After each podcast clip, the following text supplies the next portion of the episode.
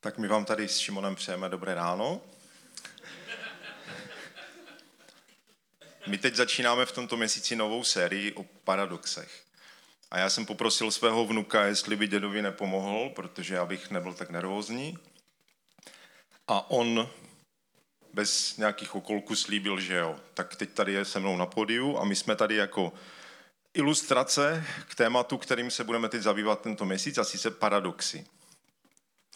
Myslím si, že už z prvního pohledu vidíte, že je to dobrá ilustrace, takže můžeme si říct, jaké jsou rozdíly mezi námi. To souvisí s těmi paradoxy. Klidně můžete z pléna zavolat cokoliv, co myslíte, že je mezi námi rozdílného. Napadá vás něco? Výška, ano. Velký, malý. Co ještě vidíte? Jinak už nic. Dobře. Takže Šimon je mladý, já jsem starý, že jo? Nebo skoro starý. Já mám boty, Šimon boty nemá, ale to není proto, že by mu rodiče nechtěli dát boty, ale on tady rád tak chodí na boso. Samozřejmě máme každý rozdílné jméno, já jsem Pavel, on je Šimon. A dalo by se spousta dalších věcí. Možná někdo je teď trošku chytřejší, třeba já, ale já myslím si, že za pár let to bude už opačně, protože jak znám Šimona, tak tomu jdou ty znalosti a vědomosti pěkně dobře do hlavy, takže to se může taky změnit. Tak to jsou rozdíly, bylo by jich možná daleko víc. Někdo říkal ještě, že máme jiné košile, ale trošku jsou károvaně podobné. A co máme společného spolu? Co myslíte? Jsme rodina, že jo? Tak já jsem Pavel, to je Šimon. A jak se jmenuješ, Šimone? Řekneš, jak se jmenuješ? Je tu moc světel, ale jmenuje se Budina tak jako já. Máme společné příjmení, takže jsme rodina, jsme taky přátelé, je to děda s vnukem, takže ten rozdíl, který jste viděli, a bych rád, aby vám tohleto nějak zůstalo před očima v rámci toho kázání, že tenhle ten, jako kdyby protiklad, dává docela smysluplný celek. Tak já teď Šimonovi poděkuju, že nám takhle dobře posloužil. Myslím, že si zaslouží potlesk za tu odvahu. A já jsem mu ještě slíbil, že dostane takovou odměnu sladkou. Tak, Šimi, můžeš tady za maminku. Takže téma té měsíční série jsou paradoxy. A já bych rád opravdu, aby ta ilustrace nám tak nějak zůstala před očima, pokud to není pro vás nějaká překážka. A teď bych rád, abychom si promítli z Wikipedie nějakou jasnou definici, co vlastně je paradox. Paradox je tvrzení, které spojuje pojmy nebo výroky, které si odporují. V neočekávaný, překvapivý, ale smysluplný celek, a nesmyslnost paradoxu je pouze zdánlivá. Já bych začal jedním veršem, protože se budeme bavit o biblických paradoxech a paradoxech, které se nás v životě nějakým způsobem dotýkají, tak bych prosil text z Přísloví z 26. kapitoly. Tam jsou dva takové zajímavé verše, které si takhle paradoxně odporují. Neodpovídej hlupákovi podle jeho hlouposti, jinak budeš jako on. A hned zatím je verš Odpověz hlupákovi podle jeho hlouposti, jinak bude moudrý ve svých očích. Já myslím, že v Biblii najdeme mnoho takových protichůdných věcí a situací a paradoxů, a některé zmíním ještě trochu později. Vlastně to, že jsem dnes tady taky před vámi, tak je taky asi docela paradox, protože já vůbec nejsem kazatel a mám tady mít kázání. Moje poslední zkušenost je před 6 lety, kdy jsem měl kázání tady v církvi, takže to je docela dlouhá doba a já bych rád, aby přestože nejsem kazatel, tak aby i to, co dnes budu hovořit, aby vám mohlo dávat nějaký takový smysluplný, užitečný celek, který vám poslouží i ve vašem životě. Myslím si, že každý z nás máme v životě, nebo v Bibli, když si čteme texty, tak tam jsou různé paradoxy v tom smyslu, že naše životní zkušenost je úplně jiná. Příkladem je takový žalm 73, teď si ho nebudeme promítat, ale řeknu, co tam v něm je. Tam ten žalmista píše, že Bůh je dobrý k lidem čistého srdce. A ta další polovina toho žalmu je takový stesk toho žalmisty, no jo, ale to je takové strašně divné, protože když vidím, že lidé, kteří si dělají, co chtějí v životě, tak se jim daří dobře. A přitom Pán Bůh slíbil, že ten, kdo jej poslouchá, tak se jemu bude dařit. Tak to je nějaké divné, to není úplně ono. A ten žálm končí takovým dvojverším. Ti, kteří se ti vzdalují, jistě zahynou, ale mě je nejlépe v boží blízkosti. A centrem toho žalmu, a to si můžeme teď promítnout, je 16. a 17. verš. Když jsem přemýšlel, jak to pochopit, připadalo mi to obtížné. Až když jsem vešel do boží svatyně, začal jsem tomu rozumět. Já bych řekl, že toto je možná taková hlavní myšlenka těch paradoxů, o kterých budeme dnes a v těch dalších seriích přemýšlet, že my to nemáme přecházet, my nemáme nad těmi paradoxy mávnout rukou a říct si tomu nějak nerozumím, ono to v životě nefunguje, je to divné, třeba i ten verš nějaký biblický, ale máme hledat, máme nad tím přemýšlet a přemýšlet v takovém smyslu, že nás to povede blíž k Bohu, tak jako toho žalmistu. A to je smyslem a cílem i toho dnešního přemýšlení a celé té série, abychom přemýšleli o těch paradoxech, jak nás mohou víc přivést k Pánu Bohu, blíže k němu. Skočím teď zpátky na ten verš na začátku, protože asi taky si říkáte, jaký je závěr z toho verše, jak se máme, nebo jak máme reagovat nebo chovat se vůči hlupákům.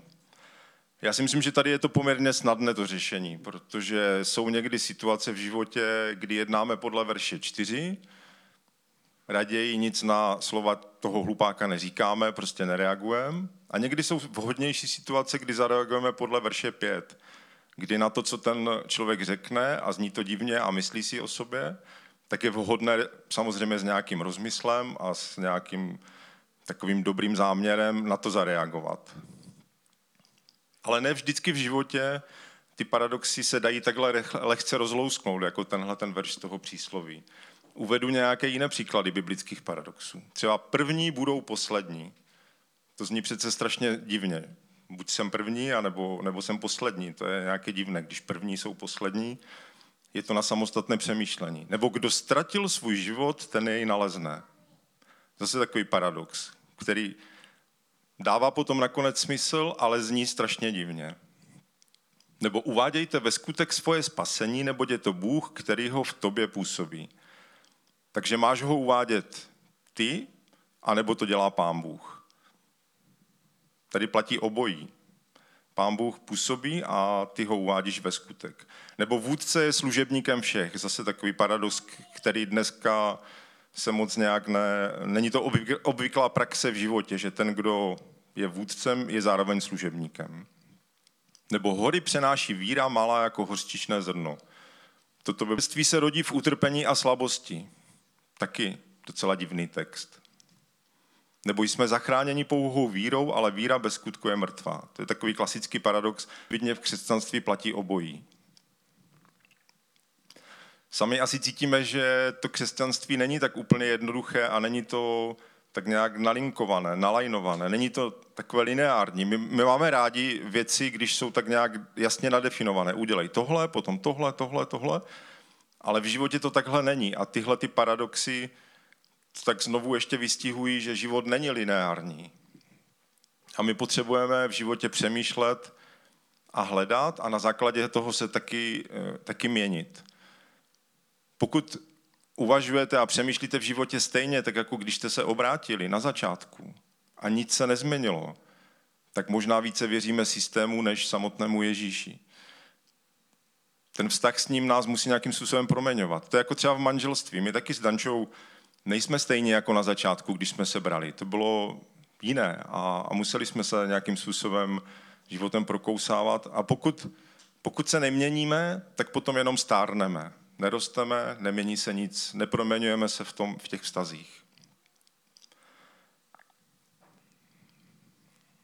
A já chci dneska spolu s vámi přemýšlet o tom, že právě tyhle ty biblické paradoxy a i životní paradoxy nás můžou hodně proměňovat a hodně přibližovat k Pánu Bohu a my máme o nich přemýšlet. A jsou velmi úzce spojené s těmi našimi životy. Shodou okolností tuhletu sérii měli před časem v jednom sboru v církvi Element v Hradci Králové a mě to velmi to slovo inspirovalo, když jsem poslouchal ta kázání Lukáše Targoše a My jsme se ho zeptali, jestli můžeme tu sérii tak nějak využít i v tom našem sboru. Takže pokud jste poslouchali ta kázání, tak ta podobnost není čistě náhodná, ale je záměrná a my se svolením toho kazatele můžeme využít jednak ten hlavní název, ale i ta samotná kázání a ten obsah, který tam je. Takže myslím si, že je to fajn, když to může napříč v rámci republiky posloužit a dokonce jsem zaregistroval, nebo dneska Ondra říkal, že i nějaký jiný sbor by chtěl tohleto téma v církvi mít. Tak asi je to docela aktuální téma. A to je dobře. Takže to naše téma je církev jako komunita paradoxů. Název té série je Komunita paradoxů, myšleno tím církev, sbor, tak jak tady jsme, třeba ESK. Kdybychom přemýšleli o církvi, tak církev jako taková to není nějaký nobl klub pro vybrané lidi, pro takové nějaké lepší. A na druhou stranu to není ani nějaký sociální ústav pro nějaké delikventy. Je to spíš nějaká rodina, jako skupina lidí, kteří jsou na tom v životě různě. Nacházejí se v různých situacích, prožívají různé věci. Tady máme taky naše přátelé z Ukrajiny, kteří prožívají úplně jiné věci, než my tady v České republice a můžeme takhle spolu trávit tenhle ten čas. A to, na čem nejvíc záleží, je především osoba Ježíše Krista. On je centrem toho, na čem církev stojí a s čím, nebo s kým taky církev padá, pokud tam není. Víte co, a ten sjednocující Ježíš je taky strašně moc plný paradoxů. Když se zamyslíme nad Ježíšem, jak o něm uvažovali Židé, když tady měl přijít na zem, tak byl to židovský mesiáš, který měl zachránit boží lid a vytvořit boží království. Takhle ho očekávali, jako někoho, kdo je zachrání, kdo je spasí, kdo prostě bude jako nějaký vojevůdce. A dokonce i ve Starém zákoně o něm byly různé předpovědi, taková proroctví. A jedno z nich je v Izajáši v 9. kapitole. Neboť chlapec se nám narodil, syn je nám dán, na jeho rameni spočinulo panství a dal mu jméno, si můžeme taky promítnout, podivuhodný rádce, mocný Bůh, věčný otec a kníže pokoje. Všechny tyhle ty termíny jsou takové nějaké symboly moci a síly.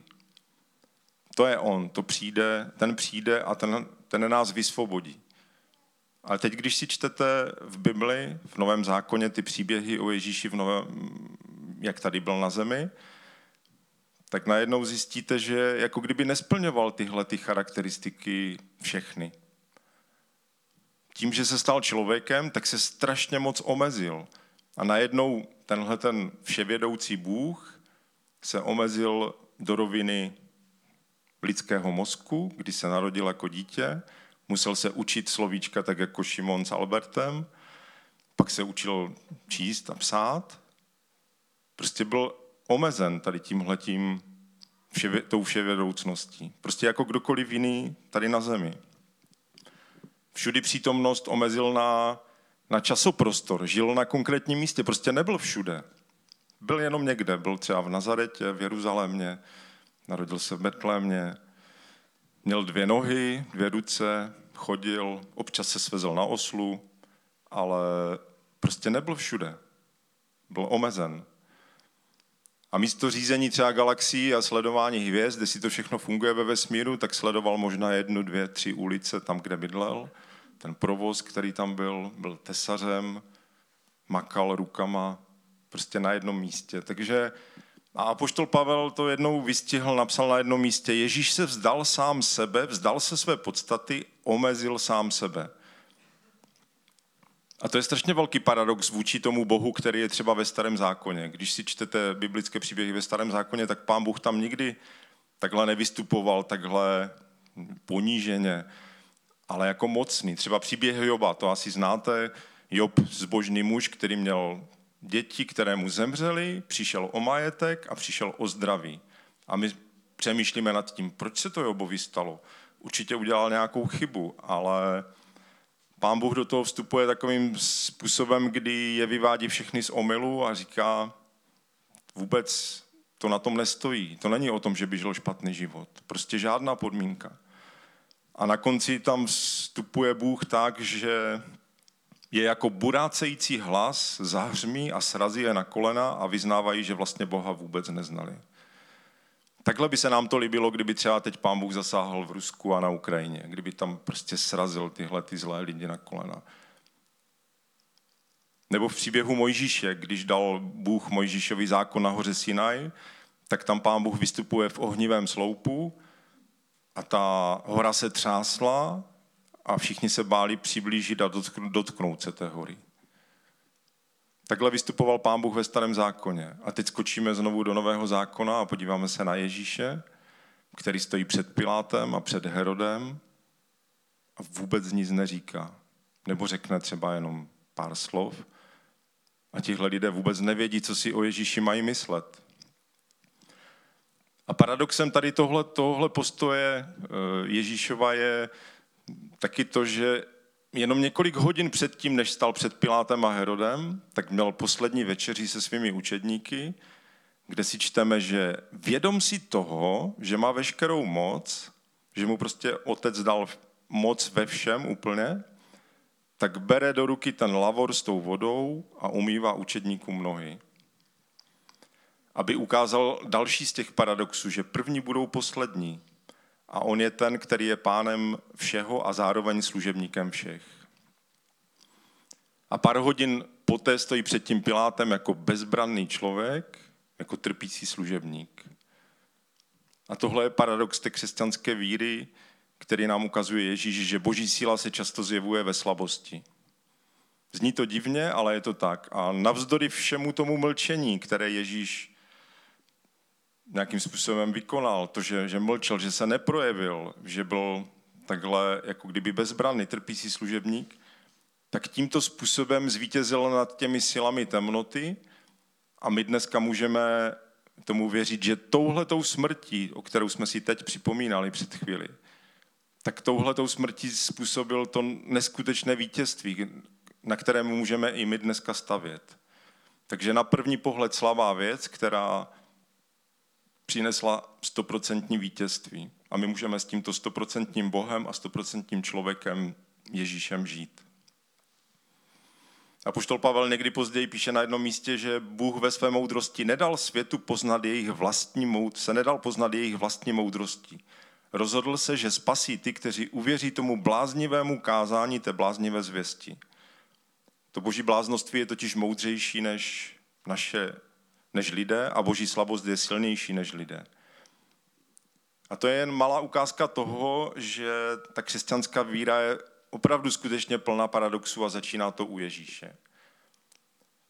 A my se dneska zastavíme u dvou takových paradoxech, u dvou takových slovíček, a sice paradox pravdy a lásky. To je to první takové zamyšlení po tom úvodu k těm paradoxům. Budeme přemýšlet o paradoxu pravdy a lásky, protože to je taky věc, která na jedné straně nám prostě říkáme si, buď teda řeknu pravdu, anebo budu toho člověka milovat.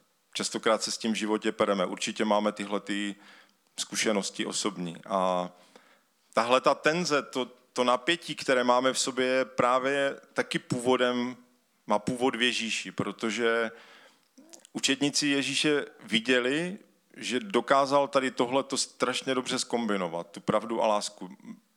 Byl 100% v pravdě a 100% v lásce. A my to nejsme schopni. My to nejsme schopni takhle žít, ale máme o to usilovat. My se zpravidla vždycky přikláníme na jednu nebo na druhou stranu. A tak někteří křesťané třeba říkají, máme stát hlavně na té pravdě. Jsme strážci té pravdy. Podporují to taky verše. Poznáte pravdu a pravda vás vysvobodí. A taky Ježíš o sobě řekl, já jsem ta cesta, pravda a život. A na druhé straně jsou zase křesťané, kteří říkají, dobře, tak jako pravda je jedna věc, ale my potřebujeme spíš milovat. Pán Bůh taky miluje a taky mají pravdu. Miluj Boha a miluj lidi. To je základní novozákonní přikázání. Miluj svého blížního jako sebe samého v Matouši.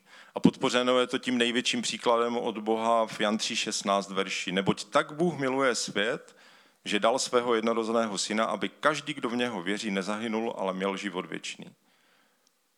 Takhle miluje Pán Bůh až na smrt. A my máme milovat lidi takové, jací jsou. Co to tedy znamená, když mají jít tyhle ty dvě věci dohromady? Ta pravda a láska. Máme napravovat věci, když vidíme, že se něco děje špatně, anebo to máme nechat tak, ať to Pán Bůh si s tím nějak poradí, s tou svojí milostí. A je v tom určité napětí, protože my nevíme, jak v tom, jako kdyby fungovat, jak třeba někdy správně zareagovat. Budeme bojovat za hodnoty, anebo budeme spíš víc tolerovat. Někdy se říká, miluj hříšníka a nenáviď hřích. Ale to je strašně nepraktické, protože my nedokážeme oddělit člověka od toho hříchu. Když vidíme, že někdo něco udělal špatně, tak to vždycky máme s tím člověkem spojeno. Takže to není úplně jednoduché. A přitom Ježíš dokázal být upřímný a zároveň milovat. Dokázal to 100%. A Jan píše, byl to jednorozený syn plný milosti a pravdy. Ježíš nebalancoval mezi pravdou a láskou. On to tak nemixoval. Třeba Filip by nám mohl namixovat nějaký dobrý drink v shothouse, ale o tom to není namixovat nějaký dobrý poměr pravdy a dobrý poměr lásky. Prostě u Ježíše to bylo 100%. 100% pravdy a 100% lásky. A my zpravidla vždycky tíhneme k nějaké věci. A mají to tak třeba už i rodiče namixované. Někdy je ten táta, ta pravda, nebo někdy je to máma, to záleží, jak to je v rodinách nastavené. A ten druhý je ten protipol, ta láska, třeba ten mírnější, ten, který toleruje. A tak když jsme spravedliví, tak častokrát inklinujeme k tomu, nebo když chceme mít tu pravdu, tak inklinujeme k tomu, že to říkáme v hněvu, že nás to prostě vnitřně dráždí, prostě vadí nám to a nedokážeme to říct v té kombinaci s tou láskou. A zase na druhou stranu, když chceme příliš té lásky, když to je bez těch pravidel, když začneme omlouvat, tak se ten vztah vyprazdňuje. To taky asi cítíme, že někdy se tak našlapuje a může to být v rodinách, může to být v církvi, kdekoliv, ve vztazích. Než aby bylo zlé, tak raději neřeknu nic a najednou, jenom aby se někdo neurazil, aby to nebolelo a tak chodíme kolem sebe po špičkách. Nikdo nepochyboval o Ježíši, že miluje lidi. Nikde si nečteme, že by někdo o tom pochyboval, že by lidi neměl rád. A přitom všichni věděli, že Ježíš si vůbec nebral servítky s nikým. Prostě někdy se nepáral a říkal ty věci fakt opravdu docela natvrdo, ale vždycky si můžeme být jistí tím, že v tom byl i vztah té lásky. A to byla Ježíšova schopnost měnit ty lidské životy bez nucení, bez nějaké manipulace, bez toho, aby někoho někam tlačil. Prostě dokonalá kombinace pravdy a lásky. Ježíš měl schopnost vidět dovnitř a vidět ten potenciál v těch lidech, jaký tam může být, ne jaký ten člověk samotný je. Když bychom přemýšleli o spasení jako takovém, protože Ježíš nám přinesl spasení, tak kořenový základ toho slova je být široký, stát se prostorným, zvětšit se. A to je takový ten princip toho osvobození. Asi cítíme všichni, že když jsou nějaké špatné, zlé věci v našem životě, tak se cítíme stísněně, takový, jako kdyby zcvrknutí, sevření.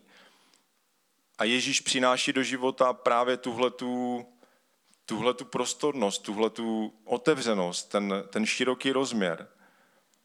Zažijeme jeho spasení, jeho záchranu a začneme fungovat v úplně jiné dynamice v životě.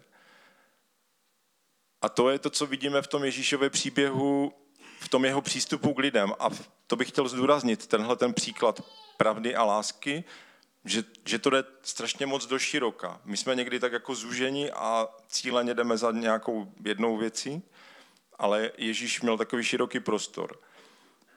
On když si vybral svých 12 učedníků, měl kolem sebe samozřejmě i ženy, ale z praktických důvodů asi, tak měl 12 mužů kolem sebe, Ale oni byli strašně moc rozdílní, tihletí chlapi. Vůbec to nebyl nějaký takový monolitický systém, kdybychom si řekli, táhnou všichni za jeden pro vás, jsou úplně stejní. Tam byly opravdu velké rozdíly. Tam byl třeba Matouš, to byl celník. V podstatě to byl takový kolaborant s Římem, protože musel s nimi spolupracovat, vybírat daně, čas od času asi něco šlohnul, prostě okrádal lidi a tihleti lidé byli nenáviděni a Ježíš si ho vybral, Matouše. A pak si taky vybral Šimona Zelotu, což byl úplně jiný typ a jiná kategorie člověka, protože Šimon Zelota patřil do skupině Zelotů, kteří bojovali tajně proti Římu a chtěli násilím tu římskou okupaci svrhnout. A teď si vemte, Ježíš si vzal do jedné skupiny tyhle ty dva lidi. Matouš, kolaborant, a Šimon, revolucionář, když tak řeknu. A tihleti spolupracovali. Tak, takový široký rozměr toho Ježíšova srdce v tom nastavení. Možná si dokážeme představit ty diskuze, když třeba Matouš chtěl něco říct za ten Zelot, tam Šimon říkal, ty radši drž hubu, protože nevím, jak to bylo, ale nakonec víte, co Matouš napsal jednu knihu, napsal celé evangelium. O Šimonovi si nečteme, o něm moc tak nevíme, ale možná ani neuměl psát, protože patřil k jiné kategorii lidí. Ale co chci říct, že Ježíš vytvářel skupinu a vytváří i dnes, církev je takovou skupinou, která se zvětšuje. Je tam místo pro každého. Přijatý může být úplně kdokoliv. Mě to pomohlo i v takovém praktickém uvažování. Řeknu takový příklad. Když jsme se bavili o tom Matouši a Šimonovi, tak to souviselo s tou politickou situací našeho sboru, ale je působí tady na magistrátě ve vedení města, jmenuje se Bohuš Němec a je za stranu KDU ČSL. Je to upřímný křesťan, já si ho, že prostě to je takový moudrý muž a zodpovědný a má takový osobní vztah s Bohem. A znám taky jednoho muže z Ostravy, kterého si taky moc vážím. Jmenuje se Aleš Juchelka. Doufám, že to nevadí, že ta jména tady říkám, ale snad to poslouží. A ten je zase za stranu ANO, která je docela diametrálně jinak nastavená proti KDU ČSL.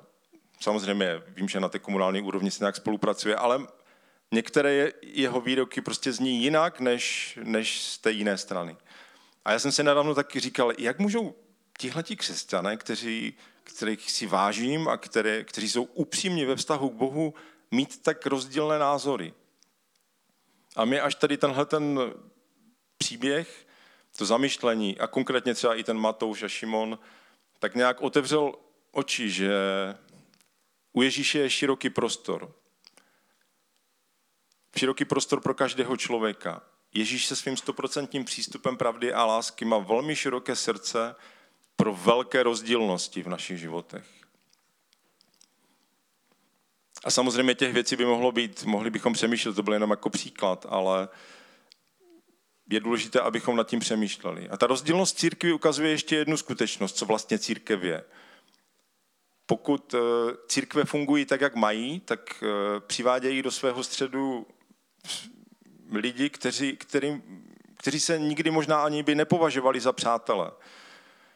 Církev není vlastně skupina nějakých přátel, kteří tu církev dělají. Církev je spíš boží experiment spojit lidi, v jejich centrem je Ježíš. Častokrát, když se podíváme takhle vzájemně na sebe, tak nikdy nemáme skoro vůbec nic společného.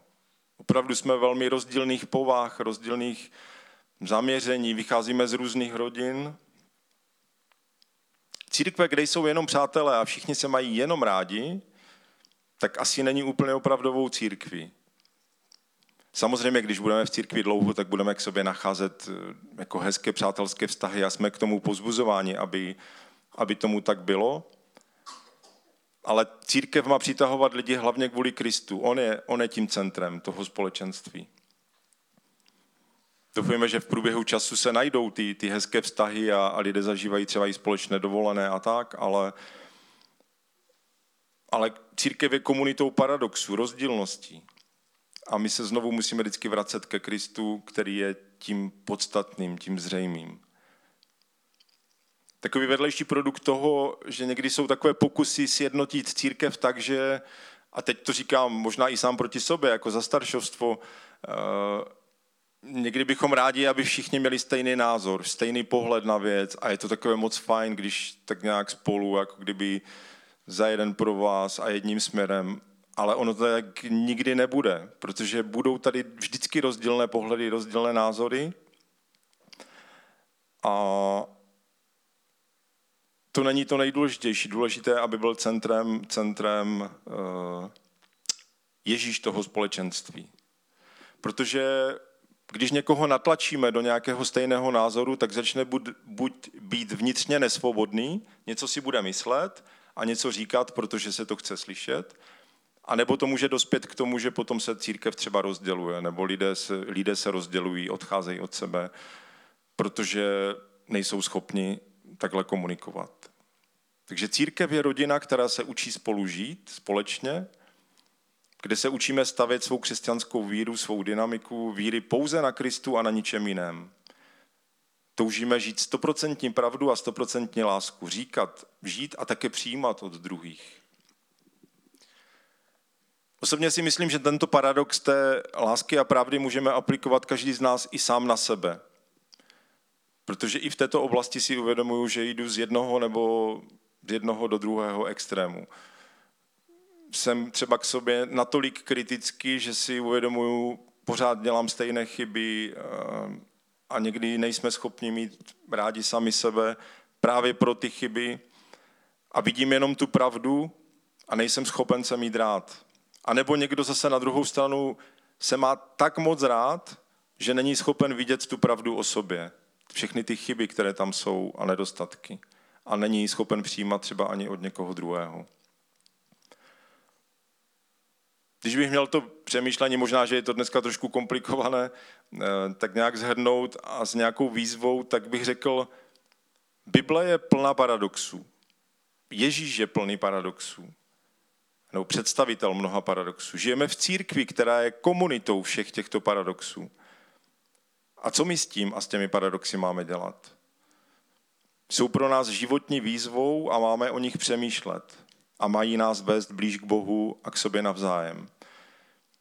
Takže jak můžeme naložit s pravdou a láskou tady konkrétně v našem sboru, v církvi, v ESK? Možná je tady někdo, kdo ti opravdu už delší dobu vadí a prostě nedáváš to, jak mluví, co říká, co dělá, jak komunikuje. Už jenom tím, že přijde, tak prostě se ti zježí chlupy na zádech. Prostě je to těžké. A možná, že je tam opravdu i oprávněně něco, co potřebuješ tomu člověku říct, co si potřebujete jako kdyby vyříkat a otevřít. Ale co když stojíš jenom za tou pravdou a třeba víš, že máš tu pravdu, ale vůbec tam není ani trošku lásky, anebo je tam jenom strašně moc té lásky vůči tomu člověku. Zcela ti chybí. Ale my potřebujeme přijímat toho druhého bez podmínek, tak jako Ježíš přijal nás bez čekání na zlepšení našeho života. Takže vždycky to musí být snaha o ten maximální mix těch 100% pravdy a 100% lásky. A pokud chceš jít do toho řešení, do toho problému, tak jdi tady s tím záměrem. To je 100% pravdy a 100% lásky. Ne nějaký kompromis, ne, tak já ti to teda řeknu tu pravdu, ale sami cítíme třeba, že toho druhého nemáme až tak moc rádi. A učíme se taky tohleto přijímat vzájemně. Možná něco podobného prožíváte v práci, ve svém zaměstnání, ve škole. Taky tam je třeba v rámci vztahu, prožíváte tenhle ten paradox té pravdy a lásky a nevíte, jak z toho ven. Takže třeba pro vás i tohleto dnešní přemýšlení a ty příklady Ježíšova života a Ježíšových paradoxů povzbuzením, abyste do toho šli opravdu na 100%. Možná je to třeba vaše manželství, kde třeba se už vytratila láska a už tam zaznívá jenom ta pravda vzájemná. No a ty si tady udělal tohle a ty si udělal to. A Možná tady potřebujete obnovit, anebo naopak jste tak zamilovaní, že nejste schopni vidět tu pravdu v tom životě toho druhého, že mu třeba ani nechcete raději říct, že víte, že dělá špatné věci, že to je hřích a neměl by, ale proto, aby byl klid, tak prostě raději ne. A může se to týkat třeba i vašich dětí, kohokoliv. A nebo je to váš osobní paradox z vašeho života, se kterým se pereš pořád nějak dál a mixuješ to. Možná jsi příliš do sebe zahleděný a máš, a takových lidí je asi docela dost, to známe kolem sebe, kdy lidi jsou tak zamilovaní do sebe, že nejsou schopni cokoliv přijmout, jakoukoliv kritiku, cokoliv, co by je mohlo změnit v životě. Ale naopak někdo je možná tak znechucený sám sebou, že se nemůže už podívat ani do zrcadla. Víš, že děláš pořád stejné kiksy, pořád stejný hřík se motá ve tvém životě a skoro se nenávidíš. Někdo možná už třeba nechce ani žít. Jsou i takové situace, kdy člověk se tak nemá rád, že už by ani raději nežil. A tady platí to, že Bůh tě miluje až na smrt. Tak nás Bůh miluje. A máš přijímat a mít rád i sám sebe. Konec konců Ježíš říkal, že máme milovat bližního svého jako sebe samého. Takže když nebudeme mít rádi sebe, tak nemůžeme mít rádi ani druhé. Takže máme se mít rádi i v tomhletom pohledu. Církev je komunita paradoxů a naším úkolem je o těch paradoxech přemýšlet a nechat se Bohem proměňovat a prostě růst. A ty biblické paradoxy nás mohou vést blíž k Pánu Bohu, když o nich budeme už jenom přemýšlet. Možná se někdy nedopátráme, jak to přesně má být, nedokážeme to přesně aplikovat, ale už jenom ta cesta je důležitá a někdy je důležitější než ten samotný výsledek, to hledání. My potřebujeme hledat celý život, jak v těch věcech se pohybovat a jak žít. Možná bych to podpořil ještě citátem našeho bývalého pana prezidenta: pravda a láska ať zvítězí nad lží a nenávistí. Tak já vám přeji 100% týden prožitý v paradoxu pravdy a lásky. Aby každý z vás víte, kde ten třeba problém u vás vězí, kde se s tím perete v rámci rodiny, v různých vztahů, nebo v tom osobním ve vztahu k Pánu Bohu. Tak ať to prožijete se 100% pravdou a 100% láskou a ať nás všechny ten paradox vede blíž k Pánu Bohu a blíž k Ježíši a také k sobě navzájem. A přeji vám, ať se z toho paradoxu pravdy a lásky stane i v tom dalším týdnu pro nás smysluplný celek, který budeme nějakým způsobem prožívat. Kdy budeme mít i široké srdce jeden pro druhého v těch vzájemných vztazích. Příští neděli budeme pokračovat v tom tématu, že církev je komunitou paradoxu, a tentokrát bude mít pro nás připravené téma Jim Miller, který je tady. Já se těším. Ten název bude Paradox smíchu a pláče. Paradox toho, že někdo se má dobře a někdo špatně. A já se těším na ten Jimův pověstný smích. Myslím si, že to je téma úplně na něj příšité. Ale především se těším na jeho slovo. Takže věřím, že se těšíte i vy. A Jim zase svým způsobem, on má velmi takové interaktivní kázání, tak se těším na jeho slovo a věřím, že mu Pán Bůh v tom požehná. Já bych se chtěl na závěr spolu s vámi modlit. A přát vám, aby vám Pán Bůh požehnal i v tomhletom paradoxu pravdy a lásky.